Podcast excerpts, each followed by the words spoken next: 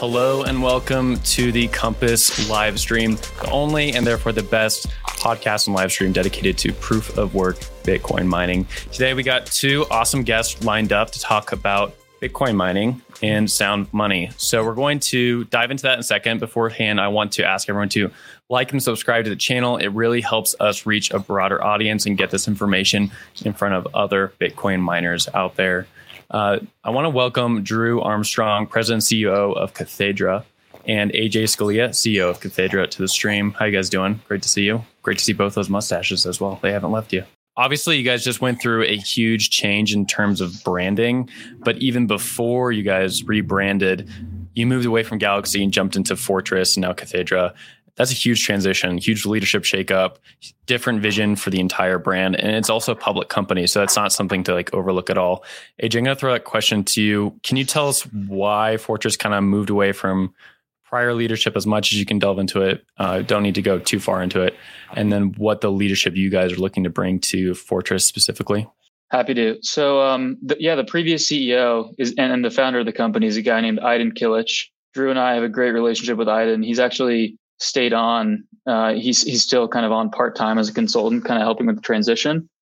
But uh, yeah, Aydin has has left the company to go join Hive Blockchain, which is you know obviously a much larger publicly traded Bitcoin miner, and he's uh, their I believe their COO and president now. So um, yeah, Marty Bent, who was a good friend of Drew's and mine, just kind of through the New York Bitcoin scene over the years. He was joining Cathedra's board, or at the time Fortress's board, um, late in the summer, and was really tasked with replacing Aydin uh, with new leadership. And so he heard that we were leaving Galaxy at the time over a, uh, a beer or two, or, or, perhaps more, at BitBlock Boom, the conference down in Dallas.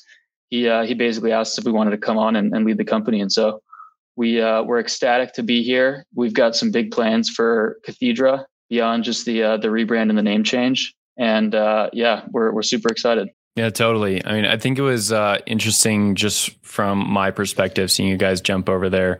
Uh, obviously, you guys have been in the space for quite a while, and with Galaxy, which has an extremely strong brand uh, across the space and a very strong Bitcoin mining arm uh, led by Amanda over there. So it was cool to see you guys kind of branch out and more Bitcoin miners kind of taking the helm of some of these firms.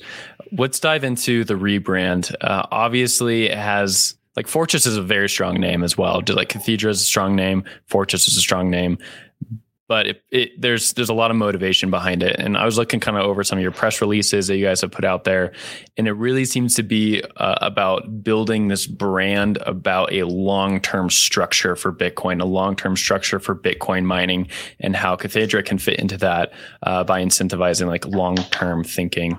Uh, AJ, I'll throw back to you, and then Drew would love to get some input.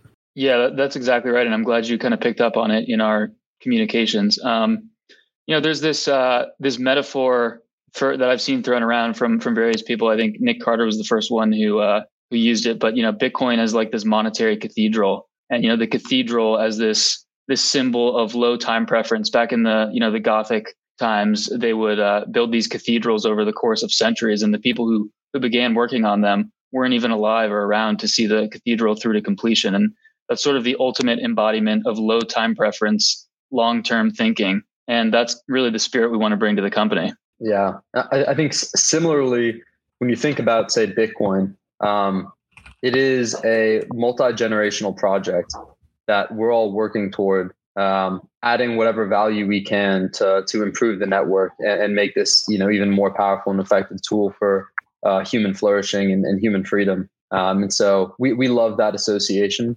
Uh, what, we really want to build is a category defining company in Bitcoin mining at the intersection of Bitcoin and uh, energy. And so um, we, we, we really just want to celebrate the beauty that we see in Bitcoin and Bitcoin mining. Totally. You know, I think it's really strong branding that gets across to everybody when they see it. So definitely a nice pick. And another strong point that I saw on a recent podcast was that the cockroaches of Bitcoin mining. Uh, I don't know if it was Drew or AJ came up with that. And uh, I'd kind of like to delve into to that. We almost labeled this live stream that, but we thought it might be a little better to, to label it something else. Drew, can you kind of tell us what that means in terms of Cathedra, like kind of like your business strategy?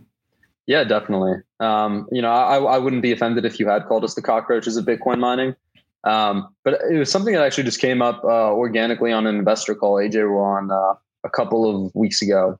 Um, if you think about cockroaches, uh, no matter what sort of mass extinction events might happen, uh, cockroaches stick around, uh, unfortunately, often in people's pantries. But um, I, I, think uh, what we really want to do is have a strong business that can withstand even the most aggressive bear market.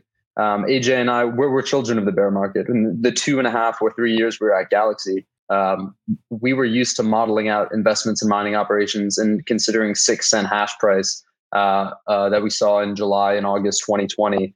We remember when Bitcoin was at 3K. That that was when we were going fully down the rabbit hole, and when we were we were already on a Bitcoin standard as we're watching it plummet. Um, and so that's we're, we're we're used to that. This period of 30 cent hash price is relatively novel and, and has only been around for a short while. So AJ and I want to build a company that will survive decades and, and be um, be around as we watch hyper Bitcoinization unfold. And so, to that end, uh, it's really important that you have defensible operations that will continue to hash even in the worst bear market. And we really care a lot about resilience and robustness. Yeah, uh, AJ, unless you have something to add in there, I'll jump in and say it's like pretty refreshing take compared to a lot of the stuff we've seen during the bull market, uh, where people are just throwing money at the wall and, and, kind of running with huge funding rounds and not really asking questions about what's going to happen if Bitcoin does go into another dip.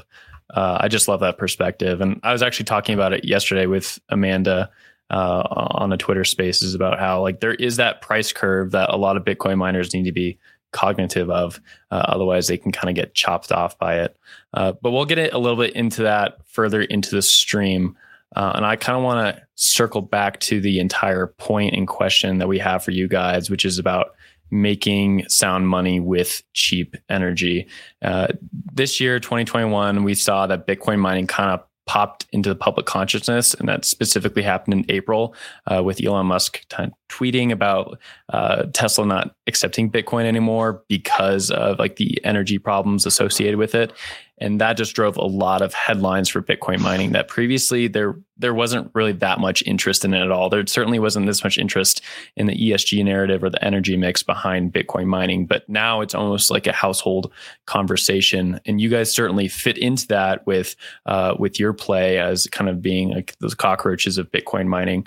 Uh, I do want to note though that there's a lot of skepticism about this counterpunch to the Elon Musk tweet, right? Where we have a lot of Bitcoin miners out there saying uh, Bitcoin mining is actually good for the environment, and that counterpunch it doesn't always land very cleanly cleanly for some people. They don't really uh, agree with it. And I want to get your guys' elevator pitch on why Bitcoin mining is actually good for the environment, or maybe you don't agree with that. Maybe there's a little bit more nuance there. Uh, AJ, if I can throw that question to you, and then Drew, really want to get your thoughts on it. It's a it's a great question, and I, I'm kind of on the record as a skeptic of certainly ESG um, initiatives, perhaps you know man man-made climate change as a whole. Um, you know, as as a, a sort of hysteria that's been receiving a lot of attention the last decade, and you know increasingly so. Uh, I, I think the way I would phrase it is like Bitcoin mining is actually the ultimate the ESG business, and not in the very narrow sense that that a lot of people think about ESG as, where it's like, you know, just measuring your your carbon emissions or something like that. But in a in a much broader and I think more profound sense, um, when you particularly when you compare Bitcoin as a monetary system to the alternative or the status quo today, which is the the fiat standard or the fiat system, I think uh, you know the the fiat system we have today with this form of inflationary money that everyone's using for for economic calculation incentivizes all sorts of you know misallocations of capital high time preference behavior that leads to you know perhaps unnecessary or increased consumption of resources uh, you know waste pollution trash uh, all these sorts of things. And that's just on the environmental side. And then i think on the the social and governance piece which is perhaps the the side that gets less attention in these conversations i think bitcoin again presents a much more compelling alternative to the the fiat system whereby you know under, under the fiat standard uh, you have a small group of fiat insiders who are close to the money printer and these generally tend to be you know wealthy white men from privileged backgrounds who are benefiting pumping up their asset prices at the expense of the hardworking underclasses who are just trying to get by and perhaps don't have as much of their wealth in financial assets and tend to hold cash and so are therefore disproportionately punished by inflation. So that doesn't seem very socially conscious to me. And the alternative, of course, here is Bitcoin, where it's a permissionless open monetary network. Anyone can spin up a Bitcoin wallet and receive Bitcoin and store their savings and their, their time and their effort in the, the hardest form of money that we've ever created. And then finally, on the governance side, uh, again, I would say it's it's a similar situation with the fiat system where we have central banks and federal governments completely run amok. They're uh, financing their operations and activities through inflation rather than taxation. They're no longer accountable to the taxpayers of the citizens, and this is all enabled by the fiat standard, where uh, you know Bitcoin, a sound monetary system, where you can only produce new units of the currency by mining it and putting in true proof of work. You can't just get close to the money printer. It starts to hold these governments and these central banks accountable again. So if you take like a broader view of the whole ESG issue, I think you could make a very compelling case that as Bitcoin miners, we are actually the most ESG friendly business in the world, or we're certainly among them. And I would just add a couple things there. I mean, well, one other just small point to start with on the governance side of things. Uh, I mean, we live in a world where you see central bankers and legislators front running uh, their own policies in their PAs, um, which is m- mind blowing when you just think about the the maligned incentives there. Um, but you know, I think thinking, taking a step back and thinking maybe a little bit more about energy. Um, I think it's just really also important when whenever we're having these conversations, say about about like climate change um, and about just the world we live in today, and and and how you know what rules should be imposed on industry or should be imposed on industry, uh, if any. I think uh, it's just important for us to not lose sight of the role energy plays in human life. Um, you know, as as as humans, we depend on energy. The reason that we're able to uh, enjoy, call it the certainty of survival, or whatever you know, the closest thing we have to it today, uh, is only because of our ability to harness and channel energy. When we think about what humans were doing, uh, you know, tens of thousands of years ago, humans were were struggling to find net positive returns on energy, and were spending much of their days trying to uh, trying to find the energy and extract the energy that they need to survive um, through human ingenuity over the thousands of years since, we've been able to take advantage of forces beyond our uh, physical bodies in order to um, in, in order to better promote uh, human survival and human flourishing. And if we look around the world today, um, you know, people in uh, parts of the world, say without air conditioning or without refrigeration, without clean water, the only way that we can lift people out of poverty is with more energy.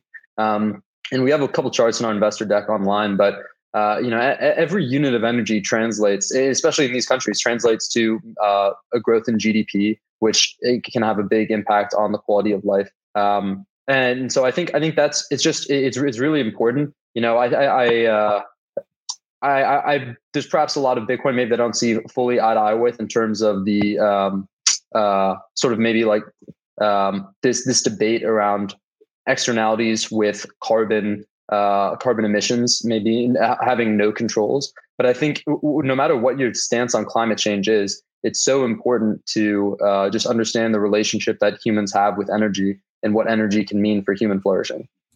And I actually, that's a really good point, Drew. I would just add quickly on the end. You know, Bitcoin mining incentivizes new and, and more efficient forms of generation. Now that you have this permissionless energy sink that anyone can basically uh, used to monetize energy, regardless of where they are in the world, as long as they have an internet connection. And so, um, when we think about like how the environment is actually preserved, and and um, you know we can sustain human population and economic growth without destroying the environment, it's through advancements in energy generation. Like the the, the countries that are more heavily reliant on you know the, the the most modern and dense forms of energy generation, whether it's nuclear or natural gas or things like this these are the, the countries that have the most pristine natural environments, the cleanest waterways, the cleanest air. It's the developing nations that are still using biomass and burning wood primarily for the fuel that have, you know, deforestation problems, dirty waterways, tons of air pollution. And so, you know, again, this is just another way Bitcoin mining can actually incentivize advancements in generation that will ultimately lead to a cleaner and healthier environment for everyone. 100%. Let's uh let's stick on this human flourishing question. I I think I kind of want to pose a question to both of you guys based on where I'm kind of seeing like the market for energy among Bitcoin miners.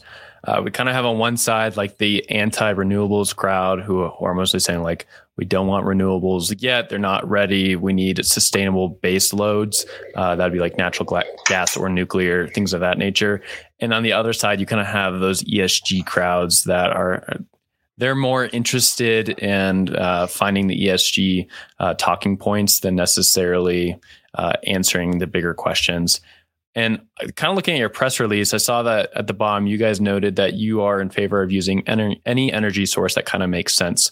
Uh, so I wouldn't say you guys are necessarily in the middle of those two crowds, but you definitely seem to be in favor of using renewables where and when it makes sense. Is that kind of an appropriate way of framing the way you guys look at renewables, or would you say that you uh, more heavily lean towards investing in sustainable baseloads from natural gas, nuclear, whatnot? Uh, Drew, I'll throw it to you first.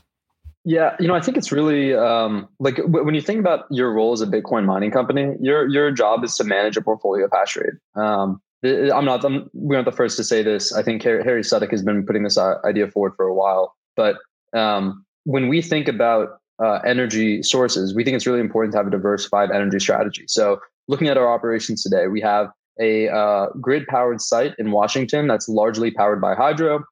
And then we have a partnership with Great American Mining that uses largely flared gas. Um, let's think about flared gas for a second. You're taking an energy resource that is literally being wasted otherwise, right? You have an oil well that is producing methane as a byproduct. This methane would otherwise be vented or just flared, you know, into the atmosphere, which is, you know, adding uh, no additional utility to the world. But with Bitcoin mining, we we are utilizing this otherwise wasted resource uh, and using that to power power operations. I think well, one thing that often gets lost in this this energy debate is just the um, so, sort of what's actually like viable for for sustaining human life today. Um, and if you think about intermittent renewables, you know, it, I, I think many energy experts are quite skeptical that it is possible to have a renewables only grid where we don't have the utility scale storage that uh, that we need to have long term energy storage from you know across six months from the summer through the winter. Uh, also, just thinking about it from a systems point of view, it can uh, decrease resilience and, and, make sort of a more fragile grid infrastructure. And so often, what you see when uh, a certain region, say California or Germany, announces that they're making a push towards renewables and maybe they're shutting down some nuclear reactors, which we have more, more to touch on there. Um, what they end up doing typically is either burning more fossil fuels themselves or paying someone to burn it uh, elsewhere. Um, one idea AJ and I love is the idea of entropy and you can create this order in your in your own little region right of just oh it's only wind and solar but in the middle of the winter or in the heat of summer when maybe the sun isn't shining or the wind isn't blowing those electrons need to come from somewhere. And typically all you're doing is is pushing those uh, that that base load generation elsewhere outside of your system only to bring it back. And so i personally am a huge you know nuclear bull. I, I love the the stream that you guys did uh, a couple weeks ago with Eric, uh, Eric McLaren and um, Nuclear Bitcoiner, and then I, obviously you guys know the you know Jake and Caroline from Oklo, and I think nuclear is tremendously important. Just to go on a slight tangent here, a couple weeks ago I went to a uh, a protest for the closure or against the closure of Diablo Canyon uh, nuclear reactor that was organized by ISODOPE. And I mean, it, when you're just thinking about the fact that California is looking to shut down Diablo Canyon, its last nuclear uh, power plant, it, it's it's pretty mind blowing. I mean, Diablo Canyon basically produces one tenth of California's electricity using one ten millionth of the landmass. And if you were to compare that to say the um, the largest wind farm in the state, uh, which is actually one of the largest in the world, called Alta Wind Energy um, Center. So Diablo Canyon produces, call it 16 terawatt hours per year of electricity, and that's stable baseload generation, no matter what's happening with the sun or the wind. Alta Wind produces only roughly three terawatt hours per year. Um, so, in terms of like California total generation, for Alta, that's roughly 1.5% of the, the total electricity generation. Diablo Canyon, that's roughly 8.5%. Um, but then when you think about the, I'll call it the amount of space that they're using uh, of, like landmass, uh, Alta is using 30x the the landmass. Uh, and so the the total difference in power density is just astonishing. Where Alta is producing on average 2.7 watts per meter square, whereas Diablo Canyon's producing you know over 600. And so I think it, it just really is um, like when, when we're we're thinking about just like the energy markets in general, they're really dynamic, and one you know megawatt hour is not equal to one megawatt hour. And so I think it's really important and oftentimes missing in this conversation where a lot of people will say we can have wind, we can have solar, and that's it, and we'll be totally fine. But unfortunately, you can't. that's not necessarily true, and you can't sustain the same quality of life um, that that humans depend on today. When we look at, say, what happened in Texas in 2021 in, in the winter, uh, without natural gas, there would have been basically no electricity on the grid uh, to keep the hospitals running. Uh, and so this is this is a, a, long-winded uh, tangent that'll that'll wind down now. But I just think it's really important that we we treat these topics in energy markets with the proper nuance and the proper respect, uh, because without energy and without stable electricity, humans don't survive. Hundred percent. Yeah, and and just to riff a little bit more on that, you know, we're not even touching on the the nuances involved in like the the true environmental impact of these so-called renewables, whether it's uh, you know the the mining that has to go into them, where you're you're basically like strip mining large swaths of the earth uh, using dubious labor conditions and practices, um, and and then there's questions around whether these things are truly renewable, and you're there's there's really no way to recycle a, a solar panel or a wind turbine, and they oftentimes just end up accumulating in landfills next to poor communities who are, are out of sight of the the rich sort of limousine progressives in California who get to pat themselves on the back for using wind and solar. Um, and then there's the question of like the, the the density and like the the land that these things are actually occupying. Like, is there is there? It doesn't seem to me that that's particularly good use of land to just have like millions of square miles of solar panels and wind turbines. Um, but yeah, I, I digress. Bringing it back to mining, though, I think um, yeah, different energy sources have have different trade offs with respect to to you know using them for mining. So renewables, I think uh, th- there's a lot of talk around Bitcoin mining incentivizing uh, more renewables generation, which I'm a little bit skeptical of because of the intermittency. Like you're you're spending as a miner, you're spending a ton of capex up front on these very valuable specialized computers, and then you want to uh, to amortize that cost over. Um, you you want to have it basically as as reliable um, uptime as possible. And so, you know, if you're using an intermittent power source, you uh, you're not able to do that as reliably. And so, I think um, when when I think about like the ideal setup for mining, it's yeah, it's something like nuclear or hydro or natural gas that is a more reliable baseload rather than renewables. Although I, th- I think renewables make sense, particularly in um, specific contexts where you might have a grid interconnection or something like that that could be used as a secondary source of power. Yeah, and, and I would actually I would just add uh, t- totally agree with that, AJ. But uh, t- two things. One, um, one thing that Bitcoin mining can really help do is if there is a grid with a high density of renewables that maybe doesn't have a great interconnection. A lot of times those renewables are curtailed, right? Like all the wind is blowing and all the sun is shining, uh, or all, you know the sun is shining at the same time, and there's a glut of ele- electrons on the grid. And sometimes base load generation is slow to scale up and down and is not really responsive. And so as a result, a lot of times you'll just see curtailment. And so um, Bitcoin mining can be really powerful in those grid environments where it soaks up that wasted energy. And then when, uh, say, when the wind stops blowing and the sun stops shining, um, the miners can switch off and that electricity can go elsewhere to where it's needed most. And so I think Bitcoin mining does perhaps play a symbiotic relationship, but I totally agree, AJ, that it, in terms of incentivizing new renewable generation, um, perhaps not. And, yeah. and I think one, one other one other aspect that's just really important, both with the energy con- like the energy conversation in general, whether it's from a Bitcoin miner perspective, thinking about energy resources, or from uh, you know, say from like a grid level perspective, or you know, um, a grid operator perspective different generation sources come with different trade-offs. And I, I, think it's just important to have a nuanced conversation about this. Um, and, and, you know there, there might not there might be better solutions and worse solutions for for, for given context. Um, but but yeah i think anyone that tells you the it will be entirely one thing uh, it that, probably is missing some important nuance. That's actually a great heuristic just generally in life and particularly in the the uh, the industry we find ourselves in, gentlemen, the you know the crypto or the blockchain or the Bitcoin space, whatever you want to call it. If someone is promising you something without any trade offs at all, it's usually a scam, and they're usually not a they're they're a bad faith actor, and um, they're just trying to score they're either trying to take your Bitcoin from you or they're just trying to score some political points. Yeah, couldn't agree with that enough. I, I, do want to ask. I think the the honest question here, though, is you guys are very convinced of your thesis, right? Uh, and as a new leadership team coming into Cathedra, you guys have to kind of put forward that idea for your for your stockholders. How do you convince people though who are interested in this ESG narrative, they're not really dedicated to kind of digging into the nuances of this, that your thesis is correct? Uh, I think this question only becomes more important with the long term perspective you guys have really laid out. Right, you want this company to be around, uh, you know, when you have already retired, and you, you want to see the cathedral to continue to be built later down the road.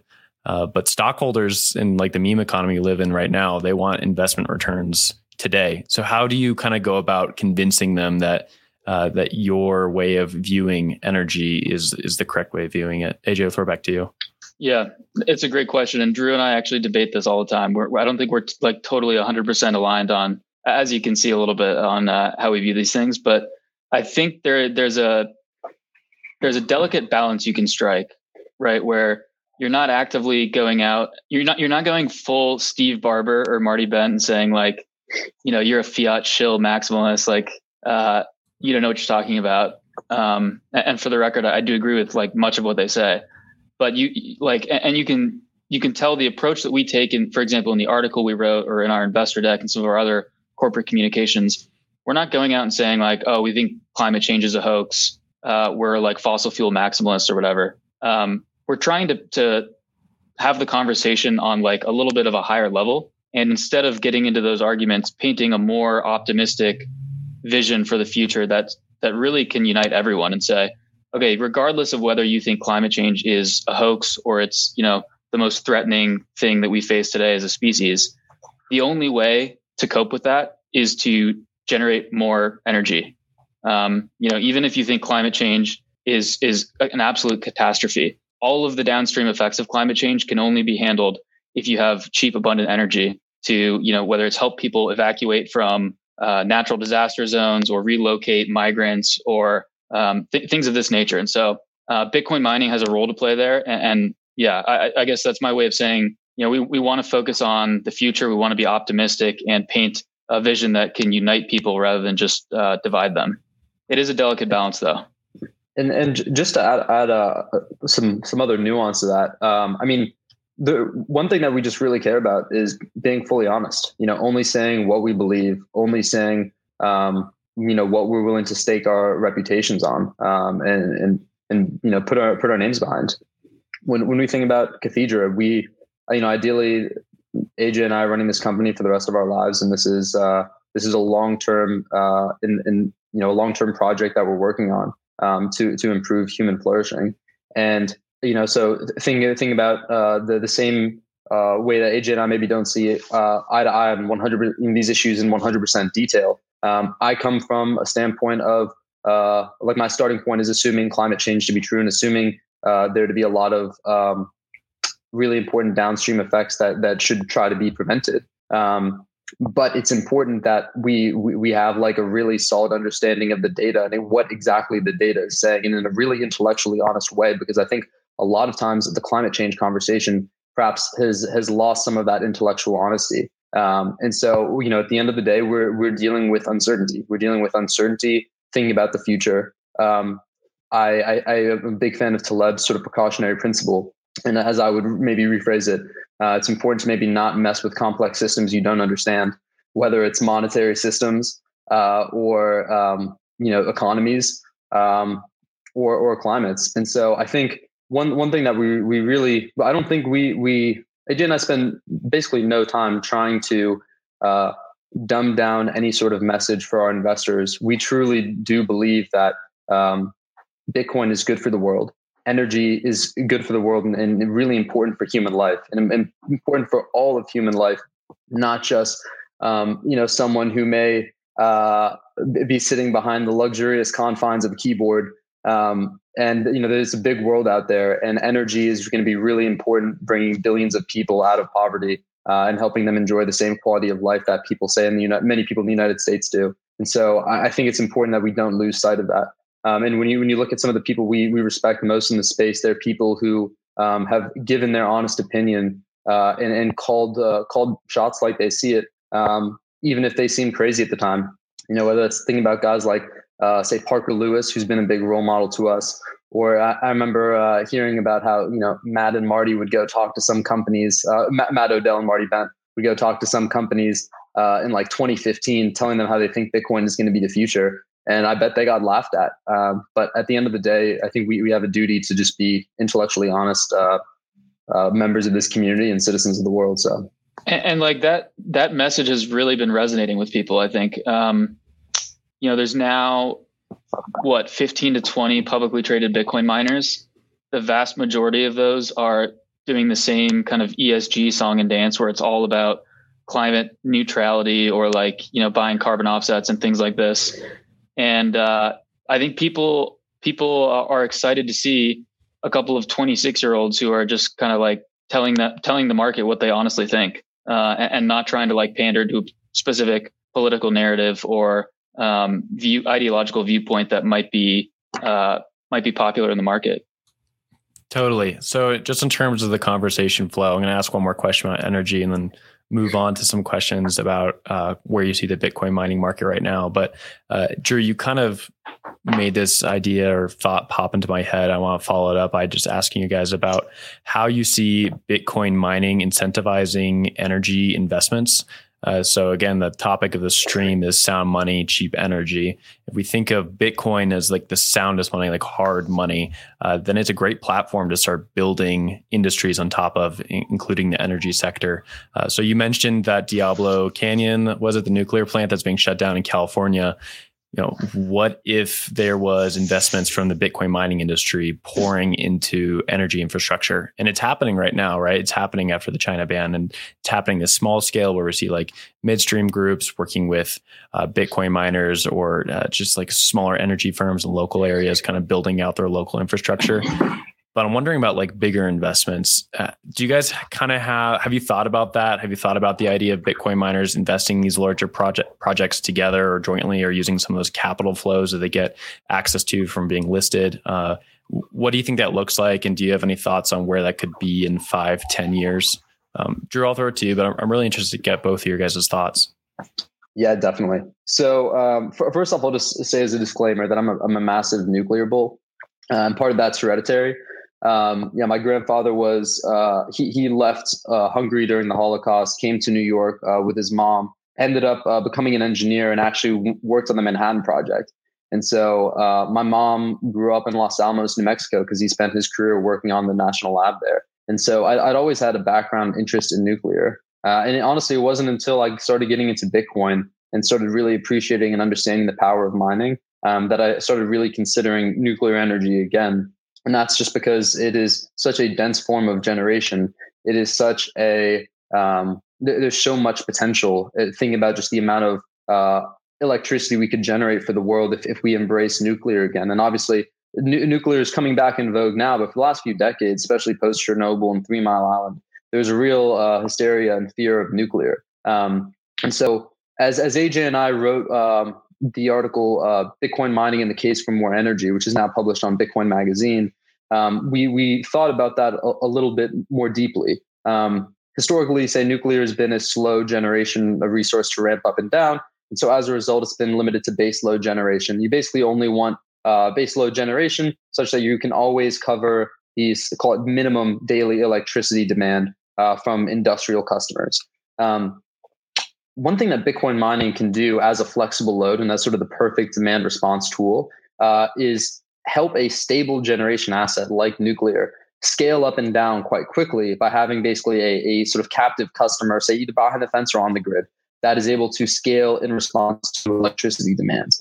Um, and as we were writing this article, AJ did some really awesome research around um, uh, call it investment into nuclear and, and what had been uh, you know one some of the reasons why we've seen such lag in nuclear generation build out over the last call it 40 50 years and a big part of it is that utilities aren't the ones building nuclear power plants anymore. It's private companies, private generation companies. And so um, there is, for them, it's sort of scary to invest in a, call it old gigawatt reactor um, that's just going to be tremendously expensive. There's going to be an insane amount of regulatory oversight.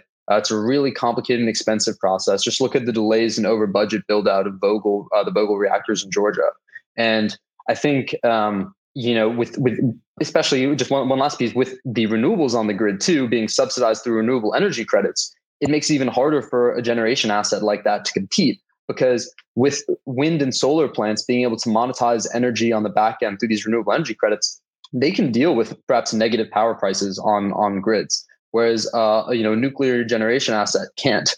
But again, a megawatt hour is not a megawatt hour, and uh, when you need the electricity most, you really want stable generation to keep the hospitals running uh, and to keep clean water in every home. And so, what Bitcoin mining can do is is help de-risk those um, those project buildouts because you have this captive customer who's willing to provide a revenue floor for this uh, for this generation asset, and I think it's tremendously important. Um, one one last point that we also touch on in the article is thinking about nuclear fusion.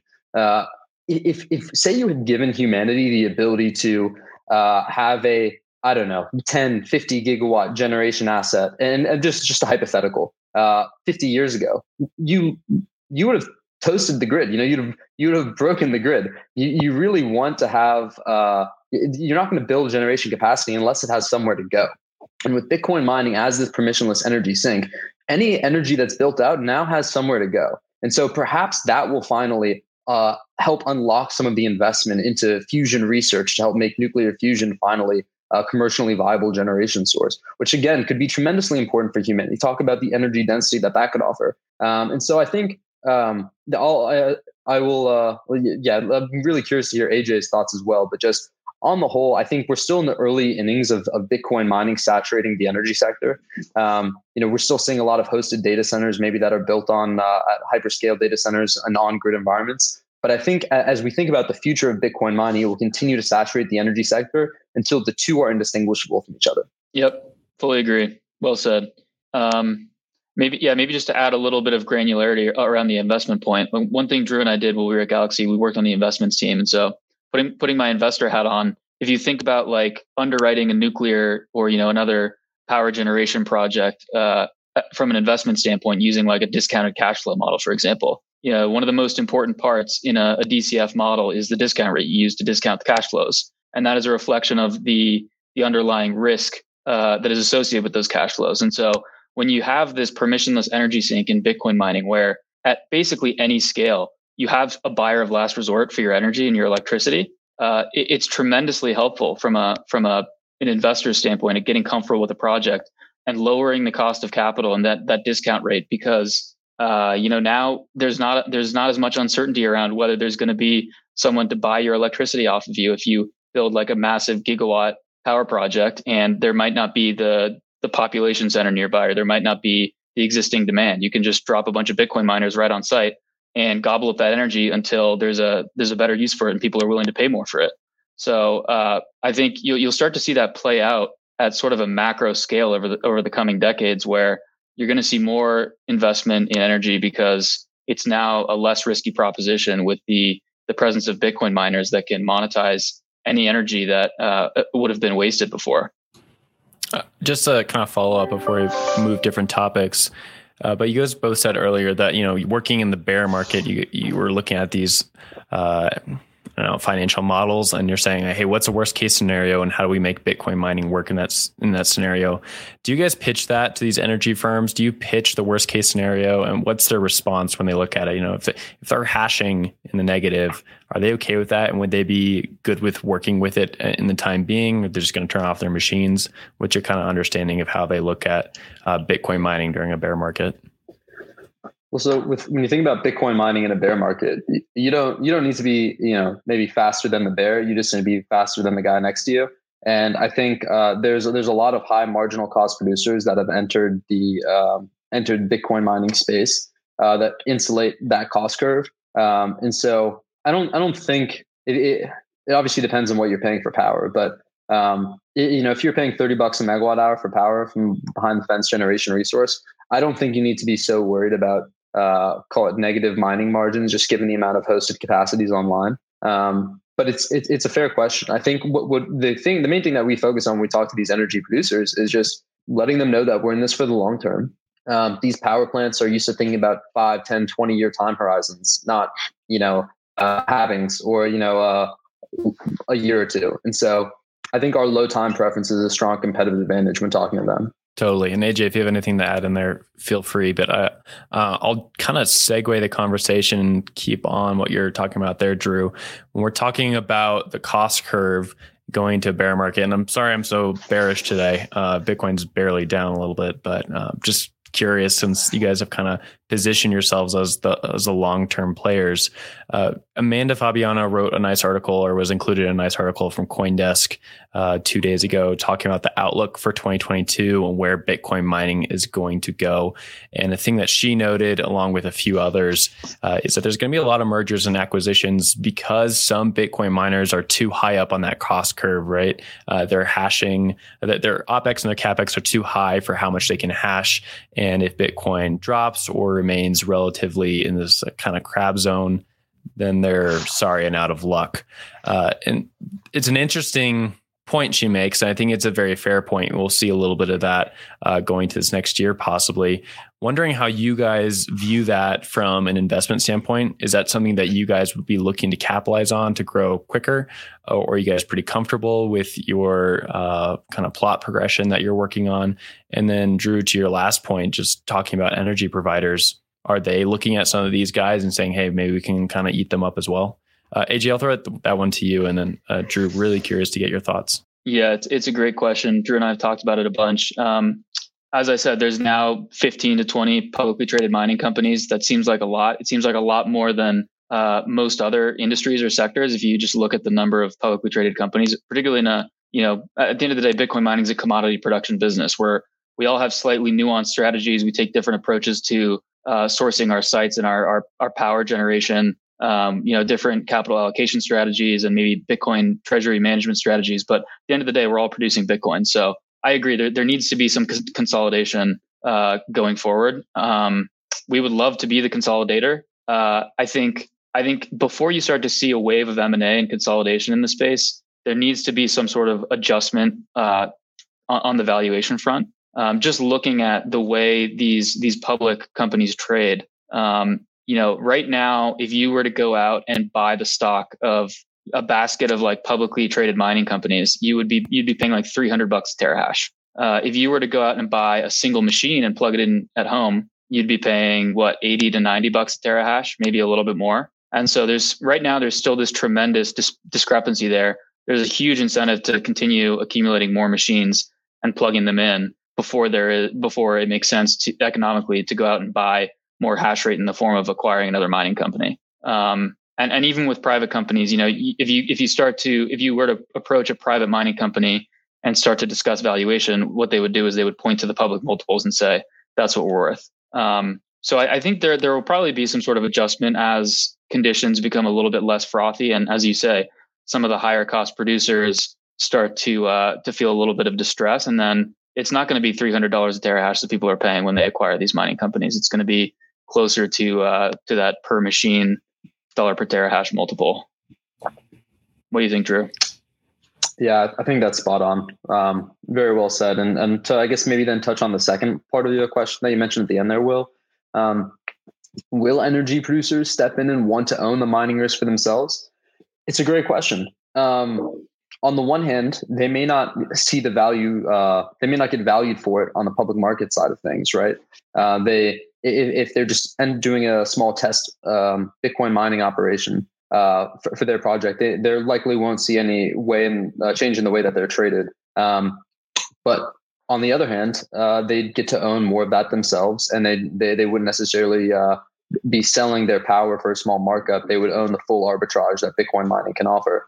So it, it's a great question. I think the main thing is um, a lot of energy producers. You know, to get comfortable with Bitcoin mining, you need to first get comfortable with Bitcoin uh, and then you need to get comfortable with Bitcoin mining, or perhaps vice versa. But um, m- most people want to have some comfort with the underlying commodity, um, and we we haven't seen many energy companies really do that at scale yet. I think Greenidge will go down as being one of the visionaries uh, for really pushing uh, the the intersection of Bitcoin mining and energy markets. Um, but they, were they, they were risky enough to take that bet early on, and it certainly paid off. It's funny because they're being crucified for that as well on, on Capitol Hill right now. Uh, it's the cost of innovation in America today.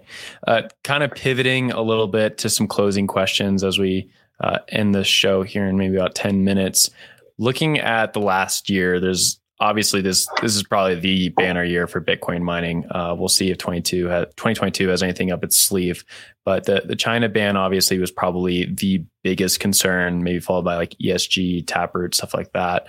Uh, looking back on the China ban, what was what were the lessons you guys kind of pulled away from it at, from a public mining firm's perspective, and what kind of things can you think you can apply to your plan going forward as a for a business? Uh, might be a kind of a weird question, but I, I, am interested to to see what you guys think in terms of just kind of strategic planning. Uh, Drew, I'll throw it to you first. Yeah, it's it's an excellent question. I think the the um, maybe the original lesson I learned with Bitcoin mining is is maybe still the lesson that gets reinforced here, which is you're either hashing or you're not. Um, and you, if you have one really large operation, that may be fine. You know, it likely, it hopefully is fine. Hopefully, there is no regulatory issues that you deal with, or um, your energy supply is not uh, pulled away from you due to means beyond your control. But if if one of those risks does get you, then you need to shut down your whole operation, and then you're not hashing, and, th- and that's why we saw this called hash price super cycle continue on even when Bitcoin dropped to 28k, right? Um, so when we AJ and I think about the strategy here at Cathedra, we think diversification is really important. A diversification by uh, location, energy source. Um, there are a lot of different ways you can produce an electron. Uh, you're, you're still using the same machines when you convert that electron into a hash, but um, we we really want to have a, a fleet that is uh, diversified and resilient, so that we can keep hashing uh, no matter what might happen. Um, and Bitcoin mining is permissionless energy sink is totally location agnostic and can be a valuable service provider to energy resource resources, uh, resources and energy producers anywhere in the world. What, what would you say was the big lesson for you, AJ? No, I think that's the same for me. There's there's a certain like class of risks that are often overlooked or discounted by the market in good times. Um, you know, geopolitical risk, uh, concentration of your hash rate portfolio in a single jurisdiction or a single energy source is another way of thinking about that. And uh, yeah, we're building a, a multi century company here. We don't we don't want to be concentrated in any particular area that would jeopardize the future of our business. And so uh, we really want to take a, a low time preference, long term approach to building up a high quality portfolio of uh, of Bitcoin mining assets that's diversified to really reduce those tail risks and avoid a situation like we saw in China earlier this year. Awesome. Yeah. And Drew, that might be the the line of the show. You're either hashing or you're not. I think that might be the the takeaway for most people during this last year. Okay, so we kind of do this 30 second roundup questions at the end. that I like to throw at you guys and see how fast you can answer, and maybe you'll slip up and say something you shouldn't. It's always kind of fun for us.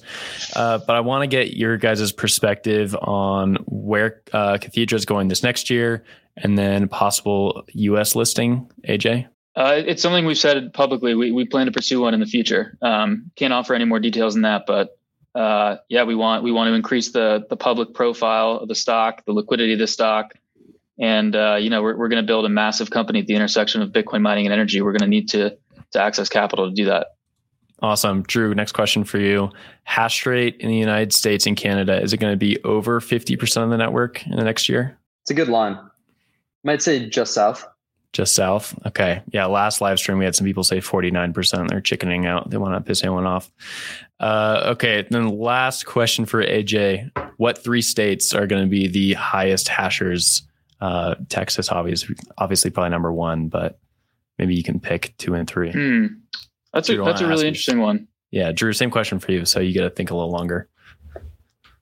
Um, Texas, certainly. Uh, I'm going to say North Dakota and mm, Wyoming.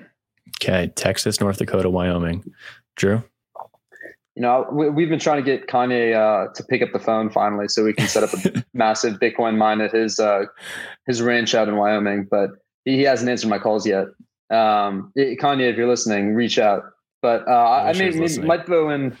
I, I, might throw. Uh, I think Kentucky yeah, mm-hmm. maybe deserves mentioning too. Um, just primarily because like it, they're pretty forward thinking when it comes to yeah. uh, incentivizing Bitcoin miners. Uh, and at the end of the day, one thing that often gets lost in the conversation is everyone's, you know, where, where's my one cent per kilowatt hour power? Well, there are a lot of other costs on top of that, um, and taxes are a very important one. And so, if you uh, if you can cut, you know, one or two cents off your costs, uh, your total cost anywhere in the stack, you know that uh it doesn't is, is the same effect yeah. on the bottom line so that's a great point nobody ever talks about taxes in bitcoin mining and i think hmm. maybe part of it is because it's such a capital intensive business we've got a ton of depreciation and uh you know oftentimes interest expense to offset our, our taxable income but uh yeah taxes are a real thing and it, it, to the extent that jurisdictions can attract more mining activity by uh, offering favorable tax treatment i think uh those are good places to go mine bitcoin is that why you guys are bearish on, bearish on New York? Not gonna stick a flag. I'm, I'm actually not. We're pretty bullish on New York yeah. relative okay. to the rest of the market. I think okay. they've got some great energy yeah. resources there. I think. Uh, yeah, go ahead, Drew. Yeah, no, I, would, I would just say I'm not not an energy expert here, but I think there's a lot of aspects of, of uh, New York that make it a really attractive site to mine Bitcoin, whether it's climate or just the abundance of hydro. Um, and I think you, you know with with the right you know regulatory environment, um, it could be really attractive and just be like a great resource for some of the the regions in upstate New York. Yeah, I feel like New York uh, bearishness has already been priced in. There we go. Okay, that's kind of my opinion, but we had some people on a prior live stream who were kind of debating it back and forth. Uh, Drew, as a New York native, was interested to see if you'd list it. Uh, last question for you. So I'm actually, think, w- w- oh, good. Uh, actually not a, I will just say not a New York native. Uh, and this might be a nice time to give a quick plug to Miss Hauser. AJ and I both grew up together in Virginia and we are actually in the same third grade class. So that's where, that's where hey, we know. We've known awesome. each other now for like 20 years. Okay. Um, but so just a New York immigrant. Okay, you, you stay in New York. I always see you tweeting about it, so thought thought that that was a connection. Um, a lot of people think hash rate's going to double by the end of next year. You guys bullish or bearish on that, AJ? Um, I think we'll see 300. That's not quite a doubling, right? Um, not quite. Close. Yeah. Yeah, I think it's. I agree. I think uh, the, citing my earlier comment about you're either hashing or you're not. There's a lot of miners who have put a lot of really massive orders. Uh, whether or not they can deploy those uh, orders and all those machines in a timely fashion is an entirely different question. Everyone awesome. and their mother has a line, a line of sight to a 100 megawatt substation in West Texas, but you're either hashing or you're not. No, that is definitely the quote of the stream. So appreciate it. AJ Drew, I want to thank you both for spending time with us, walking through Cathedra and all you guys have been doing, uh, transitioning Fortress into the cathedral of Bitcoin mining.